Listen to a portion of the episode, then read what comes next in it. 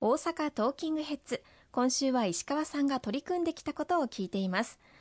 さて改めて見てみますと随分大阪が変わってきていたんだなと思います。え議員連盟のメンバーとしてモズ古市古墳群の世界文化遺産登録を推進されました。大阪に観光地が増えていくことはいいことですよね。はい、あの大阪にはこれまでユネスコの世界文化遺産というものがありませんでした。モズ古市古墳群、これはあの日本のやはり歴史を築いてきた、また世界に誇る巨大な古墳群でありまして、これはやはり世界遺産に匹敵すると、特にあの地元選手の北川和夫公明党の副代表が中心になって、このモズ古市古墳群を超党派で応援をする議連を構成をいたしまして、私も北川川さんのもとで議連の活動を一緒にさせていただきました。まあ、2017年についに日本政府としてこれを推薦するということが決定となり、2019年、今から3年前にユネスコの世界文化遺産として登録されることになったこと、非常にあの取り組んできてよかったなというふうに思っています。そして2019年ラグビーワールドカップの会場花園ラグビー場の大規模改修周辺整備の促進にも国会で協力を仰ぐなど尽力されました。生まれ変わった花園はいかがでしたか？はい。2019年に花園ラグビー場をはじめ日本各地でラグビーのワールドカップが開催されました。でこのラグビーのワールドカップをどのスタジアムで開催するかということが検討されていた時に当然花園ラグビー場は高校ラグビーの聖地ラグビーの聖地でありますのでぜひともやりたいという地元の強い熱い熱意があったんですけれども当時の花園ラグビー場の企画ではワールドラグビーまあラグビーのワールドカップを主催するワールドラグビーの基準を満たしていないということがありました。まあ、内体用の設備がなかったりとか、あるいは観客席が十分に足りなかったりとか、基準を満たしていない中で、この花園ラグビー場を何としても改修工事を完了させて、2019年のラグビーのワールドカップを迎えたいというふうに思っていたんですが、その予算を一体どこから捻出するのかということを非常に困っておりましたし、地元の自治体を含めて悩んでいた中で、私は予算委員会でこのことを取り上げさせていただいて、当時の国土交通大臣、公明党の石井大臣に、ぜひとも花園ラグビー場を含め、ラグビーのワールドカップ開催に向けてご尽力をいただきたいというふうに、お願いをさせていただきましたところ、国土交通大臣から花園ラグビー場を含め、しっかりと整備していきますという答弁をあのいただいて、巨額の予算を国につけていただくことができまして、花園ラグビー場改修工事をあの進めていただくことができました。まあ、おかげさまで、綺麗にこれもまた生まれ変わった花園ラグビー場が完成をいたしまして、無事に2019年、あの花園ラグビー場で4試合、えー、ワールドカップの試合があの行われて、私も何試合か見に行かせていただきましたけれども、本当に良かったなと思いましたね。これは関係者も地元の方々も喜んでいる方は多かったのではないですか？はい、あの非常に喜んであのいただきましたし、まあ、その後もあのこの花園ラグビー場を生かしたあ取り組みさまざま進めていただいておりまして例えばあの障害スポーツ車椅子ラグビーや車椅子バスケットなど障害者の方々がスポーツを楽しむ場所としても使われております。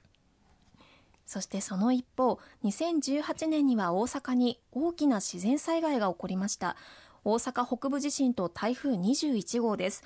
大阪北部地震ではブロック塀の倒壊によって登校途中の小学生が犠牲になりました。また台風はタンカーが関西国際空港の連絡橋に衝突するなどの被害が出ました。その都度石川さんは対応されていましたよね。あの2018年忘れることできないですね。6月に発生した大阪北部地震。こんな大都会のど真ん中で、えー、これだけの大規模な地震が起きるのかという私もあの当時自宅におりましたけれども慌てて近隣の学校やあるいは地域の状況などを自転車で走り回って見て回りましたけれども非常に大きなあの被害が出ておりました。また今おっしゃっていただいたような高槻ではブロック塀によって尊い命が奪われてしまった。二度とこうしたことを起こしてならないと緊急のブロック塀総点検も公明党を挙げて行わせていただいて様々な改良を行わせていただいたところでございます。またあの都心部でのこうした大規模災害というのはこれまであまり、えー、経験がなかった面もありましたのでその教訓を生かさなければならないと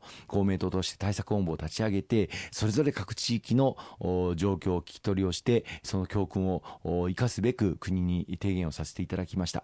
例えば鉄道の踏切がずっと遮断されたままになっているという問題がありまして、えまあ、地震が起きて安全確認をするまで電車の車両が動けない状況がありましたからその止まっている列車のすぐそばにある踏切は閉じたままになっていてそのために救急車や消防車など緊急車両も通行できないそして大渋滞が各地域で起こってしまうということがありましたのでこうした緊急車両が通行するような道路における踏切の開け方の手順こうしたことも定めることがあのできた次第でございます。さらにはあの大阪モノレールももう長時間にわたって止まったままになってしまってこの再開にも大きな時間がかかってしまいました。この改良にも大阪モノレールはじめ取り組んでいただいて大きく前進をしたんではないかというふうに思っています。その他様々通学途中における災害が起きた時にまさにあの時は通学時間でしたので学校との連絡をどのように取るのか各学校でも取り組みが大きく進化したというふうに思っています。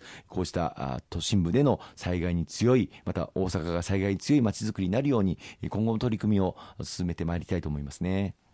この地震直後からこの迅速な災害対応できたのはやはり石川さんが議員になられた翌年に発生した東日本大震災の経験が生きているからなのでしょうか？あありがとうございます。私が初当選したのは2010年でありましたけれどもそれからわずか8か月後に発生したのがあの東日本大震災でございました、まあ、当時私ども公明党は野党でありましたけれどもこの未曾有の国内にあって被災地の復旧復興を全力で推し進めるという観点から全議員が被災地のそれぞれぞれの市町村ごとに担当になり私は石巻市を中心にずっと被災地に通い続けて復旧復興後押しをさせていただきました大阪の皆様も阪神・淡路大震災を経験したことから一言ではないと思いいろんな支援の手を差し伸べてくださってその大阪のご支援を被災地に届ける取り組みも様々させていただくことができましたね。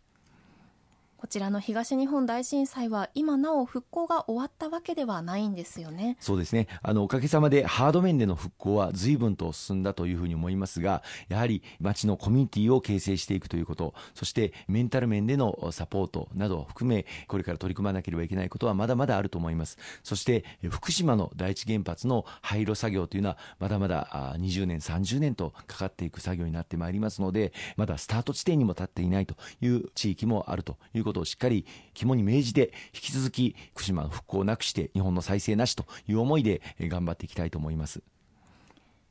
改めてになりますが当時石川さんは石巻市を中心に、えー、毎週現地に行ってその状況を番組でもご報告いただきました。大阪の放置自転車を活用したり大阪らしく笑いや粉もんを届けたりさまざまな取り組みを工夫されていらっしゃいましたよね。ありがとうございます。本当にあのさまざまな方々が何とか被災地のために応援できないかという声をたくさん届けてくださいました。あの大阪市内では違法で駐輪されていた放置自転車これを修理をして被災地に届けようじゃないかという声があり、